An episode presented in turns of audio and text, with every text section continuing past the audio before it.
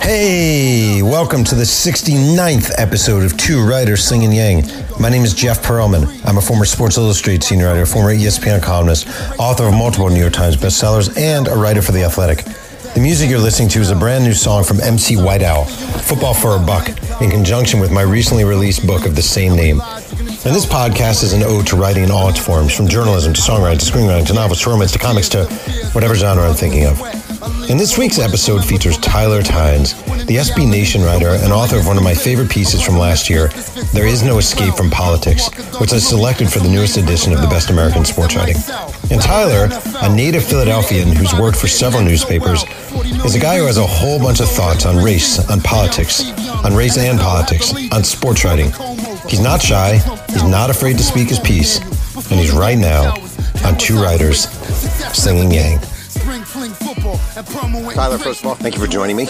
As we both know now, I was I was the editor of the Best American Sports Writing this year, and I put your story. One of your story, one of the stories I selected was yours, and it's called "Football is Our Escape from Politics," and it was one of my favorite stories of the year, and I, I really want to deconstruct it. But before we get to that, real quickly, you wrote something today that I just loved, and it's only a paragraph. I mean, it's part of a bigger story.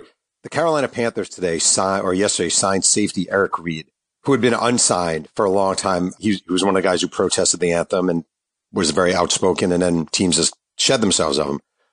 And this is what you wrote. You wrote, Reid is here out of necessity. There's a hole to be filled and the best player got the job. That is not courage. These moments are not products of fortitude. It is doing the baseline of good in service of money and winning. First of all, I love that because it's true.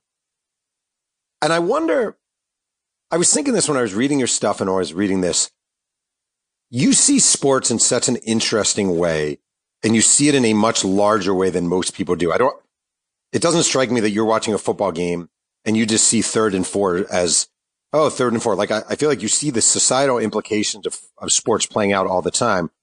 And I wonder, can you even enjoy Panthers 49ers on a Sunday? Does it even, can you watch it and just be a football fan or is that impossible?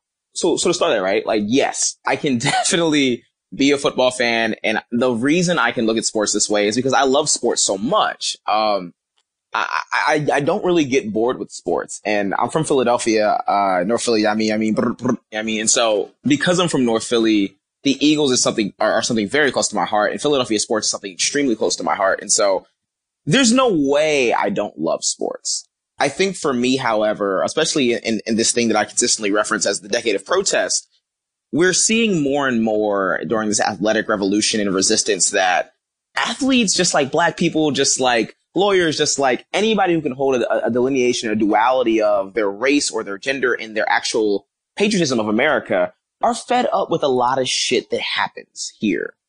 And it's spilled over to every point of politics. And I think the, the charade here is that a lot of white people and consumers in that bunch believe that sports was some oasis away from mm-hmm. the political chagrin of like the everyday. And that was never true, but it was what, especially a place like, like the NFL could bill itself as without anyone poking holes in that thing.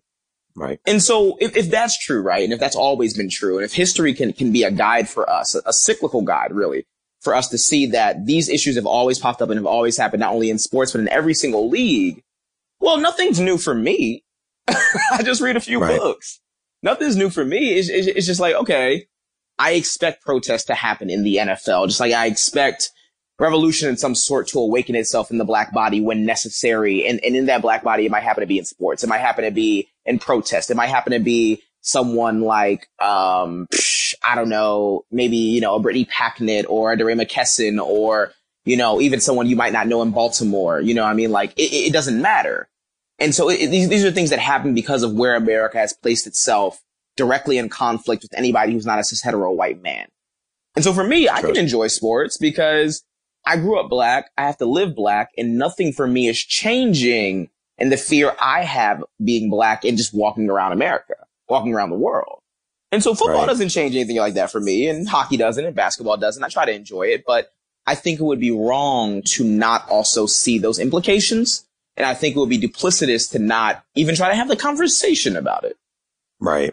Um, I'm a, I, I would say I'm, I'm, I would say good friends with, uh, uh, among others, Howard Bryant and Jemele. And I've had this conversation with them about the why do you always have to write about black issues? Or why does it always come back to being black? And isn't there more of the blah, blah, blah, blah, blah, blah, blah, blah, blah, blah. And I wonder how much of that have you gotten in your young career? And how do you sort of, I mean, cause it drives me crazy when I hear people say that. How much of it have you caught and how do you deal with it? I, I look around and I think uh, for somebody as young as me, I'm sort of in the crosshairs of a product of what the decade has dictated, right?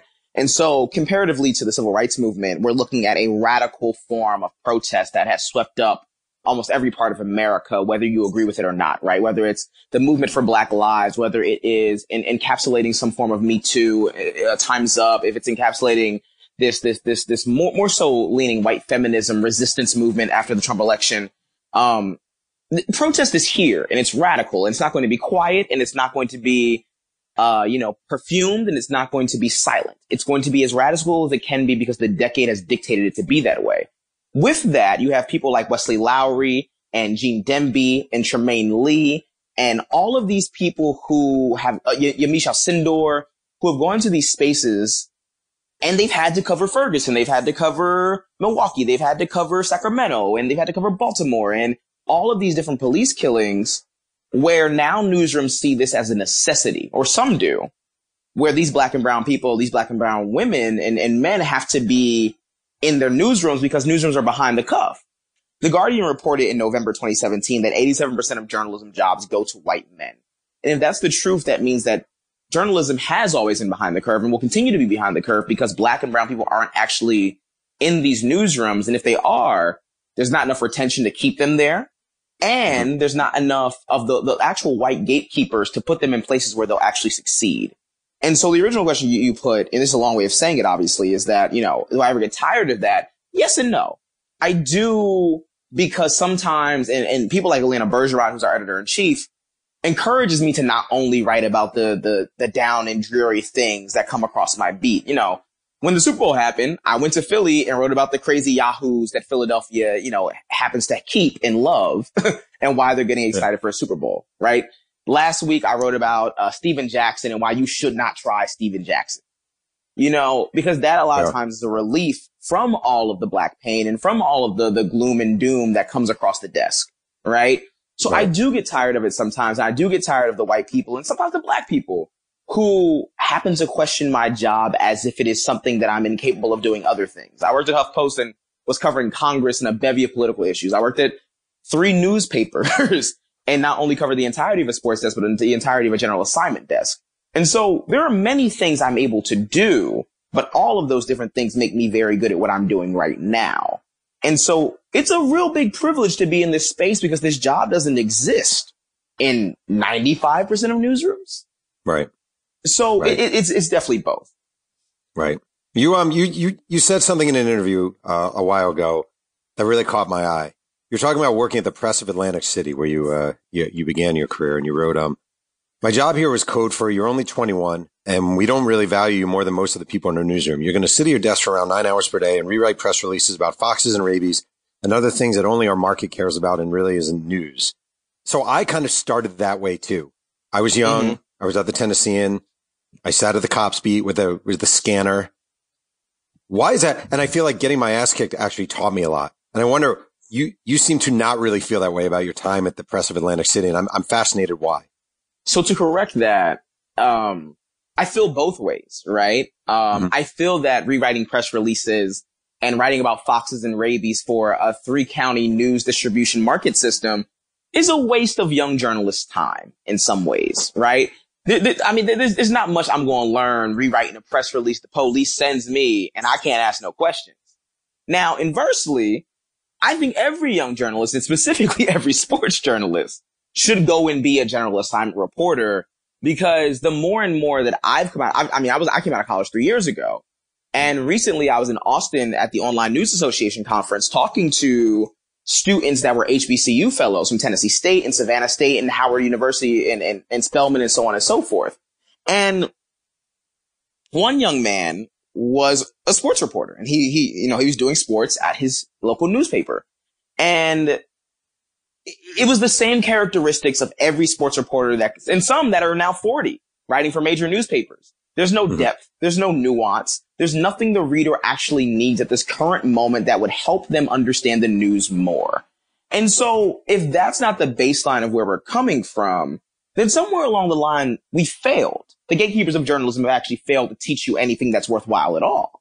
And so I think it's important that you do the general assignment beat. I think it's important for every young journalist to get their ass kicked up and down a, a county they don't know.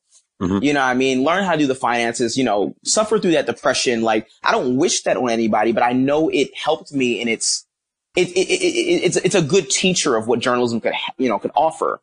Mm-hmm. But if there's a way around that, hey man, go ahead and do it. I just know me sitting on a desk for eight hours a day and most of the time I'm rewriting press releases where I can't ask any questions felt like some bullshit. and not to have editors who were willing to help me also felt like some bullshit.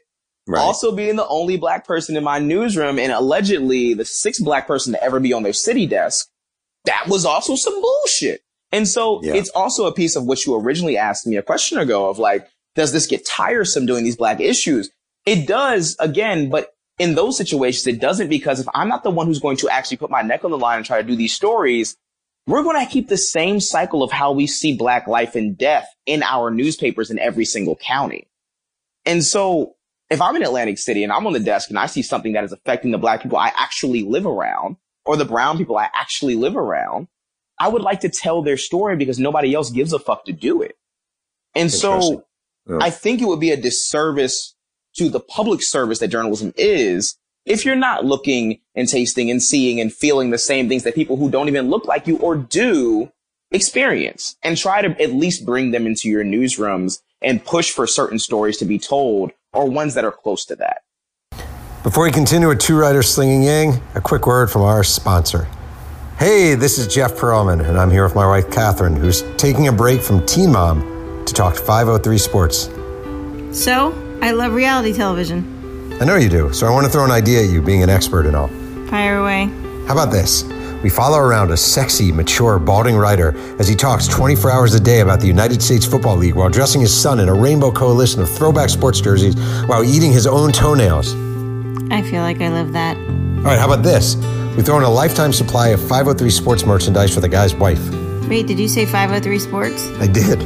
XFL jerseys, minor league hockey hats, Seattle Pilots t shirts? Yep. I love it. I love it too because 503 Sports, the sponsor of this podcast, sells throwback gear from the World Football League, the Canadian Football League, the XFL, minor league baseball, minor league hockey, and even the USFL. It's all handcrafted and beautifully made. So be uh, not like Catherine Pearlman and visit 503-sports.com and type in coupon code YANG18 for 10% off your first purchase. I'm going to ask you a question and you might tell me to fuck off, and I'm comfortable with that. Mm-hmm. Um, I am a, uh, you know, like you, I'm a big consumer of news and sports news and whatever. And I would say there's no writer slash media personality in America who makes me angrier um, than Jason Whitlock. And I'll tell you why. Mm-hmm. Because I feel like he allows racist white America to feel valid in their opinions because they can say, look, this guy there's a black guy right over here and he agrees with everything I'm saying. He's literally saying what I am thinking. So how can I be racist if he's saying it? So that's great. I mean, I grew up in a tiny little racist town. I know people feel that way when they hear people like him sort of spewing the same views and from the same perspective. And it just drives me freaking crazy. Why am I wrong? Well, I mean, I, I don't know if you're wrong. I think someone like that, and obviously to keep this brief. I, I think someone like that allows for white people to feel comfortable in their racism. And I think if we don't expand the, the idea of what racism is, right? Then we can never really try to begin to understand it. Similarly to sexism, similarly to misogyny, similarly to any system that keeps the unprivileged, you know, and daunted. You know what I mean? Like, if, if all these systems are keeping their foot on your neck as the unprivileged, then you can never really get anywhere at all. We're seeing that this week with the Brett Kavanaugh hearings.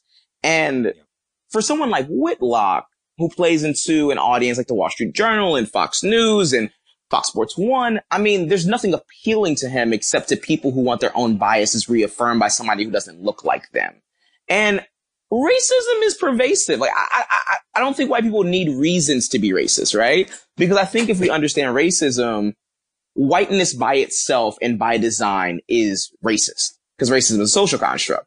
And no matter if you are I yell racial epithets racist or, you know, Northeast Boston racist or super Jim Crowy Southern racist, it doesn't matter because white people always are going to be profiting from the privilege of what whiteness actually is and looks like in this country and around the and around the world. So whether you never say racial slur in your life, you know, what I mean, like if you're white, you're still racist because that's what what racism looks like. It's like if you're a man, you're still, you know, profiting from the patriarchy and could be misogynistic. It's just how systems work. So for Jason Whitlock, I don't give a fuck. you know I'm saying like yeah. he doesn't bother me.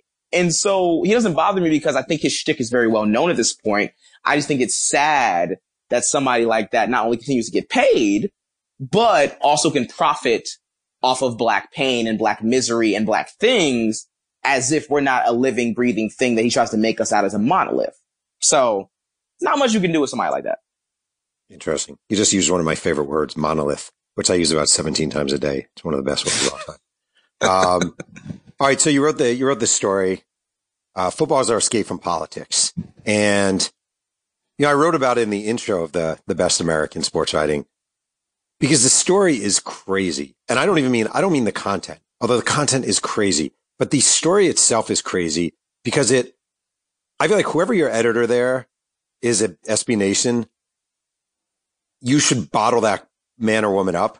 And like the story is all over the place. It's like here and it's there. And I could see a million editors' heads exploding. This is a story that gets sent back 98 out of 100 and says, you got to blah, blah, blah. It's not linear. It's not this. It's not that.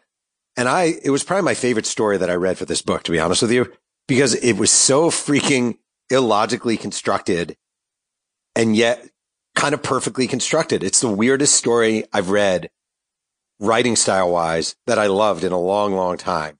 And before I, we get into that, I just want to read the lead real quick. You start with a quote from Trump and it's, uh, by the way, everyone wanted to be here today. And you write, it is the day Donald Trump is meeting with the Stanley Cup champion Pittsburgh Penguins and I'm sitting in the basement of the White House with a group of black folks. The group is made up of journalists, cameramen, all here to watch the day unfold. The mood is light. We talk, joke, but it's hard not to recognize how surreal this scene is. Here we are on this October afternoon, black, in a house built by slaves, a house where the first black president used to dance with his black wife, laugh with his black kids, and enjoy the company of his black friends. That was then. Now, upstairs lives a president who is there largely because he is not black, whose campaign was built upon the thinly veiled promises to return the power to the majority, to make things the way they were before black man was present. We eventually walk inside the East Room, listening to the president speak, his words twisting in the pretzel logic we've somehow gotten used to. I can't help but think how weird this all is. Gone are the days of Obama dancing with the Northsiders and Cubs on one of his last days of administration. The White House felt warm, inviting, and even loving under Obama for folks like me. This place feels cold, aggressive, and devoid of anything harboring black joy. By the way, everyone wanted to be here today, Trump says, smiling, and I know why. His smile is one I recognize. It's one that doesn't quite involve his eyes. I'm not, I'm not joking. It's a fucking brilliant, brilliant story. It is so ridiculously that. good. Oh my God. I love this story. I read it to my wife when we were driving one time. I read again this afternoon. It's a great story. Where did this come from? Like, what is the, give me the origin of this story. Right. And so I think also just something that you had said is that, you know, this is something that gets sent back 98 out of, out of, out of 100 times. Let's not get this confused. This got sent back several times between awesome. editors at SB Nation. You know what I mean? Yeah. And I, I think, uh, you know, I, I, lean a lot on the tutelage of, of the editor in chief there, Elena Bergeron, who was, was pivotal in hiring me and taking me away from the Huff, from HuffPost because I had never worked for a, a black editor before, let alone a black woman.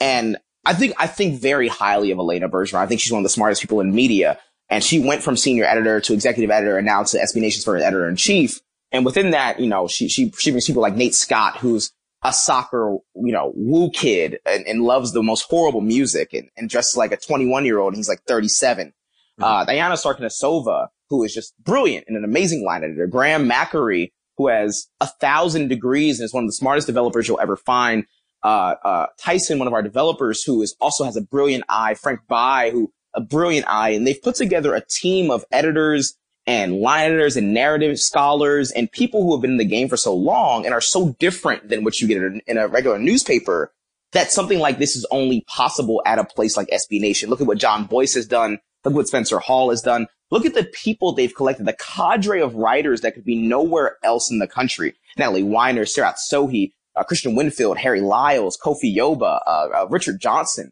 The talent that's in the room is what can make something like this happen. Period. It's, it's a talent that pushes and grinds swords on swords so that something like this can happen because I look at what Spencer Hall can write in his openers and I'm like, shit, I can never write anything like that.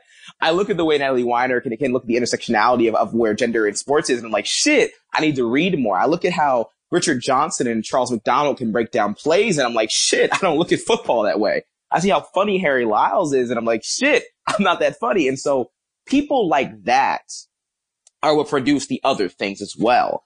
And mm-hmm. so this happened for me because in, in, the way that we kind of do journalism at SB Nation or the newer way they're trying to do it is Elena is always asking me and always telling me everything is leading to something else, right? And so every story you're doing at the start of quarter one is leading to something maybe in quarter four, right? You right. always want to be writing and reading and feeling, and there needs to be a conclusion involved. If you look at what Ta-Nehisi Coates, Adam Serwer, Nikole Hannah-Jones, um, writers, writers of the time have been able to do the Atlantic and places like that, other magazine style places. They're constantly not only writing, but it's leading somewhere. You know, mm-hmm. if Adam Serwer was writing five things in the Supreme Court and now the second redemption court is a story he writes, it shouldn't be a surprise. Just like if I'm writing the story on Eric Reid, you know, this week, and then I'm writing before that a story from the White House in June about Colin Kaepernick. If I'm writing before that uh, a story about Colin Kaepernick and Nike, then it shouldn't be a surprise if some 6,000 word thing just appears by Christmas, right? Mm-hmm. In the same way that was last year. And so last year, you know, it was the second season of athletic descent within the NFL. And looking at last year, I, I, had been in New Orleans finishing a nine month investigative feature right, right around follow sort of situation uh, about Cardell Hayes in that case. And then I got off that and, I, you know, Kaepernick files his, his collusion lawsuit. It's off season. No one wants to hire him. We're going to the second year. And I'm like, is this done or is this not done? And then we have that summer where so much is going on. There are people in front of the NFL headquarters multiple times in a summer. There's a thousand to three thousand people on the corner, on a corner on 52nd Street in Manhattan who are protesting because this man doesn't have a job. Excuse me. Ibn Muhammad is there, uh, rappers are there, New York folklore is there. And so it becomes this thing where it's protest after protest after protest. There was Charlottesville happened and there was a march from Charlottesville to Washington DC when they were talking about Kaepernick. And there are letters going to newspapers every day that I'm getting in my inbox about Kaepernick. And I'm inundated with so much Kaepernick and so much protest that I'm saying, okay, one or two things is going to happen. Either they're going to say, fuck this and it's going to be over which the assumption behind the closed doors as the NFL was trying to figure it out was, and from advocates who were talking to the NFL and players was they're not that organized. We don't know what's going to happen. There's a, a, faction of the Malcolm Jenkins side of, of players and a faction of the Kenny Stills, Eric Reid, Colin Kaepernick side of this, and we don't actually know what is going to happen. Who knows? Mm. Once Donald Trump went to Alabama in a rally and called players sons of bitches, well, okay. Right. Now you have a bunch of players on the Raiders, a bunch of players in Buffalo, a bunch of players on the Ravens, a bunch of players in Philly who are saying, what the fuck can we do? And no one had a good answer. No one had a good answer on what to do. And so they all had this different amalgamation of things they wanted to do. Some people actually kneeled. Some people actually sat. Some people did black power salutes. Some people didn't do shit. And like, okay, right? the onus can't be on black people to fix white crime. So like whatever you want to do in this moment, okay, but it'll be recorded in history. So then you have Monday Night Football, you have Jerry Jones kneeling, and at that moment, in the week after that, with all the statements each individual team put out that was very scripted to unity, I was like, oh my God, this is some bullshit. Yeah. Does anybody else see that this is bullshit? And I was, I more, just to say. Yeah, one of our more brilliant essayists, uh, Zito Madu, he, he wrote that. He's like, this is bullshit. And I, I talked to him and, and once I started to get thinking about it, I was like, hmm, okay. I called maybe five to 10 professors. I called a few players. I called a few advocates and I just wanted to have conversations. I wasn't recording anything. I wasn't, I wasn't taking copious notes. I just wanted to have a conversation about what people thought was going on. And I went to my editor at the time, Nate Scott, and I said, Hey man, we've been in these streets, you know, at, at protest to protest to protest for this entire month. Something is happening and I don't know what it is, but I need to find a way to contextualize it. So can you leave me the fuck alone for three weeks? And he was like, I don't know what that means, but maybe. and we get into this thing where sometimes I'll disappear at SB Nation where I'm like, you know, I'm not putting something on the site, but I'm doing something. Mm-hmm. And it's always, it's always very hard to justify. And sometimes I don't really actually have good reasons and I have to get yelled at and that's fine. It gets me to work again. So like, it's not a big deal. And so that happens. And I'm starting to read what professors are telling me. I'm starting to read excerpts from 1961 with Lenny Moore. I'm starting to read, uh, $40 million slaves. I'm starting to read all of these different texts. And eventually I'm like, okay, there is a clear line from what Frederick Douglass's thinking was in the 19th century about sports on the plantation, about bodies being kidnapped from Africa and now brought here through the Middle Passage and Triangle, Triangle Trade, to now we're at a point where, okay, the black body arrived in America. The black body was always besieged. Sports started on the plantation. The most in- inventive way that we've seen this was Tommy Molineaux. Okay, now let's jump over to what Frederick Douglass said and is creating a timeline where all of this should have always made sense if you've paid attention to where American history is and how cyclical whiteness and white racism and anti-black racism has become in the country. Where black athletes have said this forever. Black patriots have said this forever. Black people have said this forever. And specifically black football protests happened in the civil rights movement and protests in general, athletic protests, where why was this new? And so to me, I was like, okay, I had read a thousand things. I always keep a running document of things I haven't read that I need to read that might point me in a direction of something that I'm trying to work out in my mind. Hmm. A lot of times it doesn't, it doesn't yield anything. Sometimes it does and it yields that. And so it's like, okay, that makes sense. And then I brought this all to my editor. I said, Nate, just give me two hours and I'll explain this. And he's like, okay. And we got in a whiteboard session and I'm writing all this on the board. I'm like, okay, so it goes from here to here to here to here to here to here to here. It's these five books. It's these six sources. It goes here. Here's public record information. Here's this. Here's this. Here's this. And he's like, this doesn't make fucking sense. And I was like, no, it actually does. Just follow the timeline. And that's kind of how it, it began. And that was in September. And the story didn't publish until December. But I had been thinking about this possibly in June or July, but it didn't make sense then. Once Jerry Jones took a knee and looked directly into the camera and smiled, that was the cementation for me where it was like, okay, this is a thing. This is absolutely a thing. And I don't know if anyone will ever articulate this, but I feel like I should. If I'm wrong, I'm wrong. God damn it. Fuck it. But if I'm not, we could be on something actually magical. Wait, let me ask you a question. Were you in the, I don't know the timeline on this, the Stanley Cup, when you were at the White House for the Penguins, mm-hmm. was that before you even came up with this idea and you were just there for something else? No, no, no, no, no. I think I, I want to okay. say that was around October 11th. Okay. And, and correct me if I'm wrong, but I want to say that was around October 11th. By that moment, I, went I went to the White House to specifically ask folk questions. I didn't go just because I usually go to the White House when, when teams come anyway, whether I write or not. Um, I was there when Obama and the Cubs were there. I was there, uh, when the Eagles came, for, well, when the Eagles didn't come for Trump. Um, I'm usually there. You know, whether you see me or not, I'm usually in the building or around the building in some way. Um, and so I was there to ask questions. I wanted to ask the head coach of the Penguins if he thought this was bullshit. And I didn't expect him to answer me truthfully or for what I assumed the truth actually was. And I wanted to see in person how Donald Trump was going to twist this logic. And so I, I went with a purpose for that one, at least. That's really interesting. Um, I guess he lived up to your expectations. I mean, yeah. you know, I mean, I, I, don't know what folk expect at this point. Ain't finna be nothing new. Right. He is who um, he is. Yeah, of course. You, um, it's really interesting. You talked about this there. You talked about a, uh, uh, a fight in 1810. You talked about, uh, Johnny Bright of Drake University, like all these kind of random, not random, but not off the top of the head moments in history of African American athletes either being exploited, being uh, physically, de- you know, decimated, et cetera, et cetera. Um, like, how did you even know about Johnny Bright? It's, it's funny. I was actually doing a radio interview with WNYC or WYNC, how, whichever one is right. Um, and I was talking to one of their black producers. I forget her name, um, off the top of my head right now, but we were having a conversation during the pre-interview and she had mentioned Johnny Bright. And I said, I don't know who that is. Mm-hmm. I know who the guy at SMU is. I know who Darryl Hill is. I know who Paul Robeson is. I know, I know, I know who Jack Trice is. I, I know this history, but I don't know Johnny Bright. And she was like, you, and explained it briefly. She was like, you should look up Johnny Bright.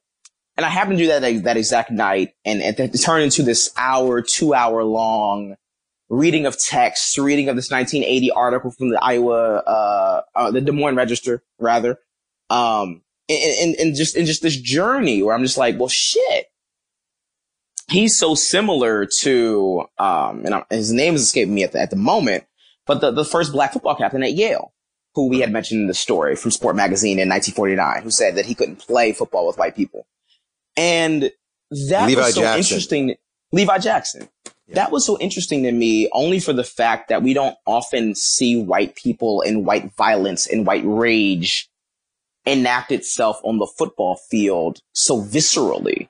Mm-hmm. And so I had maybe seven examples that I could have pulled out and magnified the same way we did Johnny Bright. But Johnny Bright felt right because everything around the situation, even things that didn't make it to the story, was about this, this how the black body was being used for pain and, and how no matter what the black body did, especially within football, pain was a result of protest because protest was assumed whenever you stepped on the field because schools had not integrated at that point to give a shit about black people. And so every time a black person stepped on the field, and if you were as good as Johnny Bright was, where he was getting looked at by the Giants and the Eagles in 1951, was a preseason Heisman candidate, it was like, okay, no, he gotta go. And so much so that once he was attacked on the field and once he had his jaw broken and Drake never played football again at that point, it was to the point that the Klan was sending letters of affirmation to the white player who tried to kill him. They wanted him to run for Senate in Louisiana. And so nothing to me in, in, in, in, in the same shaping is different, right? It's like, okay, this happened because we've allowed an environment to surface where white people don't feel as if they are threatened. And that has always been the norm of American history, so much so that we're seeing Brett Kavanaugh feel as though he should not be questioned by the Senate. Right. Right. Whiteness very- is always, go ahead, yeah. No, I was going to say what's really interesting is um actually I had this uh, I had this discussion with my son. My son is 11, and this morning hmm he was talking about history and he's taking history in school, and um, I we were talking about how when you look at history from afar, it seems like things took place forever ago. You know, from his perspective, 9-11 wasn't even in his lifetime, but you know that uh, whatever Kennedy or we were talking about Abraham Lincoln. Like Abraham Lincoln was Mhm. not that long ago, if you actually think about it. And I feel like people look at things like Johnny Bright and someone would say, well, that happened in 1951. That's forever ago. Or even the boxing match you were talking about, 1810. Um, hmm like these things that seem that like they're forever ago. And of course, people would say, oh, we should move on. That was a long time ago. They weren't that long ago. That's the interesting thing about it. People think like we've moved on or we've moved past or it's an ancient, ancient time period. It really isn't. the only people who want to move on by and large from shit that they did is white people. And so for me, I can't move on from shit that's happened to me. Right? Like eh, eh, th- th- there's there's a different duality there, a double consciousness, as Du Bois would say, that exists for people that's not white. Like white people want to move on from shit that white people did. That's real convenient for whiteness because you know if I was white, I probably want to move on from the heinous shit I do too. But I'm not. And so for me, I have to examine these things because it is a part of my actual humanity as a 24 year old at this point. And mm-hmm. so I know for me, I, I think would be wrong to not study history as if I'm preparing for a test, you know, because these are things that consistently pop up, right? Like Colin Kaepernick's not an anomaly. Now what he did is something we've never seen in sports. But Colin Kaepernick by, by, by, by, by, you know, by measure is not an anomaly. You hmm. know, Bill did it in the sixties. You know what I'm saying? Like Lenny Moore did it in the sixties. You know what I'm saying? Athletes came up to Martin Luther King and Malcolm X and had conversations with them. Martin Luther King once said to Jackie Robinson and players like him that y'all make my job easier because some people don't want to hear a preacher in a protest. Some people want to look at an athlete to tell them they're wrong because the thing about white America has always been, especially as blackness has integrated itself within white sports for white consumers, is that the only time where blackness can intersect itself for white consumers, not music, not politics, not anything like that, is sports because there's a score. You can see who's winning. And so if winners are telling you something is wrong, it changes the metric on what you believe is factual, right? If Colin Kaepernick takes a knee during America's song, there's rage there because for some white people, the Star Spangled Banner sounds like March Madness, which it don't. That shit don't slap. And so in that way, it's like, okay, why are you doing this? Why are you desecrating football? Why are you desecrating America's pastime, America's church? Why are you fucking up this oasis I've, I've, I've come to to get away from politics? Mm-hmm. Probably because inherently these sports that we love and cheer for and we get tribalistic about have always been political and they will always be political. Yeah. And so it's really hard for me looking at that history, looking at the long public record of what black athletes, whether they are mighty or small, have always said. I mean, this has always been the case. And so the fact that there are newsrooms across America that do not dedicate resources to actually look introspectively at the intersectionality of race and sports or race and, or race and gender or gender and sports or the bevy of things that exist there is a disservice to the actual constituency of journalism. Why, why is it, why is it now that in the current metric, if you think broadly of national outlets, the Shadow League exists, Color of Hockey exists, the Undefeated exists, I exist, Greg Howard used to exist, Joel Anderson used to exist, um, um, the man who made $40 million slaves we used to be at the New York Times, Bill Rhoden. You know, like, why are these jobs coming and going from newsrooms instead of staying stagnant? Why doesn't the New York Times have somebody like this? Why doesn't CNN? Why doesn't the Washington Post? Because there's a fear there. White people don't actually want to give a shit about this. Because if they did, the money would, the money would be there. Why did it take Ferguson for someone like Wesley Lowery to exist? Why did now, take wait, let me ask you a question. of schools? You know what I mean? Like, wait, I'm, I'm interested by saying, so you, um, mm-hmm. I'm, you say, you know, you say, you know, white people don't care about this. And I, I actually care about pretty much everything you're saying here. Um, yeah. And I agree with you. I would say on 98% of what you're saying here, I, I, don't even have the 2% I don't agree with it. I'm just, just throwing it in there just in case. Um, yeah. Is it, I mean, you, you sort of group, I almost sound like, the, I feel like I sound like the person in the, uh, in Malcolm X autobiography who's like, aren't, you know, when, when the white student walks up to Malcolm X and says, is there, uh, what can I do to help? And he goes, nothing.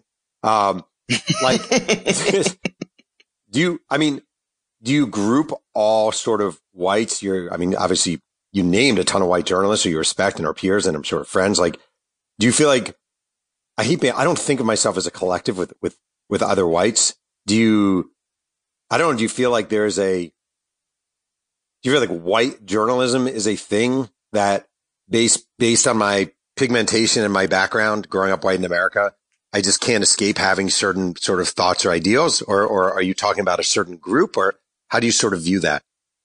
Whites are whites. And so I think it goes back to a thing I said earlier here when it comes to the systematic issues here, right? And so if America has always sold this, this fictive dream that uh, Americana and Manifest Destiny are actual attainable things for the unprivileged, okay, right? Let's put that in the corner. Uh, if that's a thing, and it's been a thing that can be, let's say, maybe the basis of how a lot of our order of operations is people go, mm-hmm. then white people have to all group, be grouped in because white people are white. White people can benefit from white privilege. I can't buy that shit on the shelves. I wish I could. That shit powerful. Um, white people can benefit, especially in journalism circles from, especially white men, being afforded 87% of the jobs that are actually coming available in these newsrooms. White people are the majority of CEOs in newsrooms, editor in chiefs head honchos. They are the gatekeepers of how this thing can perform, evolve, and transform. And so you, you ask about grouping all white people together. I do that for a reason because nothing has made me feel as though they should be separated. Whether it's white people who are liberal or white people who are conservative or white people who are centrist or white people who are white people and don't have any political affiliation, whiteness works in a way that from birth, there's an actual money count of how we are different. if on average black people start in assets at thirteen or fourteen thousand dollars, seventeen thousand dollars tops, and the average white family or white person starts at around one hundred and fifty to one hundred and sixty thousand dollars, we are automatically different because the history of the country and the perpetuity of the country says that we always will be. And so until that shit changes, I mean, look, I mean, hey, ain't no money being put in my account. So that's kind of how it has to be. In the same way, there are things that white men go through that black men don't go through and vice versa. However, because patriarchy exists, men are very different than women. There's a, there's a, there's a gender pay gap, right? And so I think that's the way fairly to look at it. And the people who are of the majority and of the privileged sect will say, Oh, I feel bad by you saying that. I don't give a fuck. Right? Because you still have the privilege to feel bad. Right? Whereas women, especially women of color and especially black women, whereas people, especially black people, have to go through and yell and scrape and cry for that to even be acknowledged as a reality of America. And so until we have to stop yelling to get heard, ain't nothing changed. Look at the Kerner report. Yeah. The Kerner report is 50 years old and it's gotten worse. So have we actually changed or have we gotten worse? Yeah, that's interesting. I mean, the only, I guess the only thing I feel like is, uh, you sit here, so you sit here as a white guy in America. And obviously I hadn't, you know, you don't control what your pigmentation is and you're born and you exist and you do your best and you try to sort of, you know what I mean? Like, just like you yeah. were born as an African American guy, I was born as a white guy and there's not that much I can, like, I can't escape that. Like, I'm not saying you're going to say, well, you wouldn't want to escape that. I don't, it's not like I think of it that way. Like, you're right. You grow up white in America. You have advantages and it's bullshit and it's not right and it's not fair and it's garbage. And you do your best to sort of make that not true. And mm-hmm. I do feel like in a way, if you, if you group all of any sort of ethnicity, race, gender, blah, blah, blah, and you equate them all as equals based solely on their race, you're kind of dooming people to a fate they don't really want to be doomed to, or you're presuming them something in their inherent nature when as a, in a, in a, in a collective. And I always think a, a collective, there are flaws in grouping people in a collective. This ain't to say ain't no good white people. You know, I like listening to Meghan Trainor and shit. So like, ain't, ain't, ain't, well, that's on you. Not, that's your fault. I'm not, I'm, hey man, she got she got some bangers. You know, Kelly Clarkson got some bangers. You know, Sam yeah. Smith got some bangers. I mean, white people done did a few Smith. good things. Y'all yeah. made bread and shit. That's bread's lit. Um, I'm just saying that within that collective, yeah. yes, there are not many things that white people can do. Do I think that's fair? I don't really care because slavery happened. So I think the first way we can rectify this, white people, if y'all are listening, pay my rent. My Venmo is Tyler Tom. Pay my rent. if y'all feel bad about being white, pay my goddamn rent. I will take all of that and I will mark you off the list of good uh, and put you on the list of good white people, just like Santa Claus. Y'all want to feel better about yourselves? Pay my goddamn rent. I love some good sneakers. I take all types of gifts. I drink Henny. So, hey man, that's, that's the quickest way to do it is, is pay my goddamn rent. And, and you know what? I will let you go on and you know, be sad about being white and I won't question you. But I think the first start is, Jeff, if you'd like to pay my rent, I- am willing to have my rent paid. So, well, you know, I told you uh, before this, so you get a hundred thousand dollars for doing this podcast. There you go. Shit. Well, yeah, you, my rent's paid. Um, but I need you, you, to send a check. I need you to send a check in your yeah, name. It's in the mail. It's in the mail. Uh, don't hold your breath. Um, what, how long did it take you to write the story? to get back to the story. It's about four, 4,500 words ish. How long did it take yeah. you to write it? Uh, four or five weeks, maybe. Oh man. Like from the time you first sit down and write? Uh, maybe. I, I, it, it was, it's very much a blur. I want to say, I'm definitely not saying like the first draft took four weeks.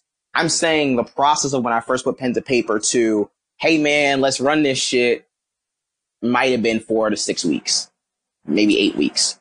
And you send it in. Do you feel good about it? The story? Yeah, you send it in, your first filing of it. Are you like, I just nailed it. This is the best. I mean, I think that anyway, cause I ain't shit. Um, anybody who knows me will tell you I ain't shit. So I, I would feel that way anyway, most of the, most times. Uh, the story was much longer, uh, when I gave it in than, than, than what it ended up being. I can't say whether I agree with that or not, but I think we accomplished what we had to do. And I also think that there's a book that can be written about that subject matter. And so Yeah, I think for me, who has all the thoughts and has done all the research, it becomes very hard to whittle that down to four or 5,000 words, you know, when thought is like, this is a hundred year history, maybe, you Yeah. know? And so maybe Yeah. even longer. And so again, Bill Rhoden wrote $40 million slaves. There are books just like that. Darwin's athletes and, you know, the, you know, Lou Moore does an amazing job in his contextualization of the moment of, of athletic resistance. And he's written several books. We will win the day. Uh, uh, um, you know, um, blanking from my head, but Dave, David Leonard, uh, at, at, at Washington State has written amazing books about playing while white. And so the resources are out there and the books are written. So for me, it's just like, okay, I have all of these books. I have all this knowledge. I have all these thoughts, right or wrong. I don't know how to whittle that down. So I think the foolish thing of being 24 is assuming that, hey, editors, y'all can fix this. And that's not true. and so sometimes I know the first story that one of the first bigger stories I did for Elena, I was 22. I went to LA for about 10 days, uh, to cover Kobe Bryant's retirement and what that looks like for multiple communities of color in Los Angeles over the last 20 years. And I thought I was being slick and I gave Elena 6,500 words and I was like, Oh, here you go.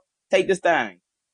And she like laughed in my face and was like, let me know when it's 3,500 words. That, okay. That's bye. awesome. Yeah. And I'm like, what, what, what am I supposed to do with that? What, am- what am I gonna do with that? And so that, that's, that's a little bit of the culture here, you know, so it, it- I mean, it's tough. I think you want to find the perfect, um, you know, ritual with your editor where it's like, okay, look, I'm to tell, like, I think you should be truthful. Like, hey, look, this might not be what you're looking for. I might not understand this, you know, whether that, you know, gets across or not, you want to just be able to be like, hey, like, this is what I'm giving you. Right? Right. Like, we, we did a profile on JD Scholten, a Yes, sir. Democratic candidate running for Congress, um, in the Iowa fourth district, one of the biggest in the country against Steve King, a very avowed white supremacist. And we went to Iowa. We, I've known JD since February. And that was a thing that I think it started at 77,000 or 7,500 words. It ran at 5,500 words or so.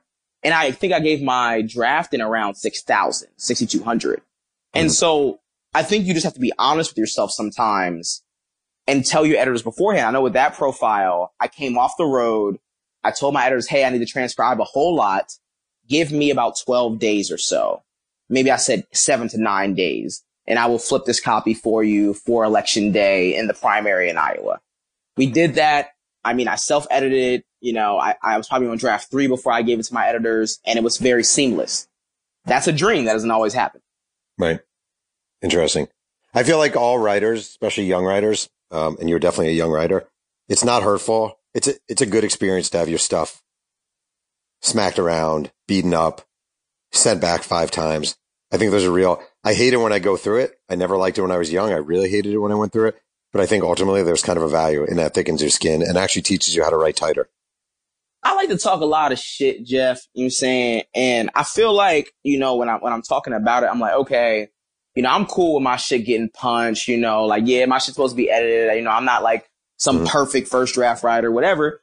But then, you know, once my shit gets punched and I'm in the process of getting my shit punched, I'm like, I feel like I want to cuss. You know, course. like I feel It like hurts. me and my editor are supposed to fight.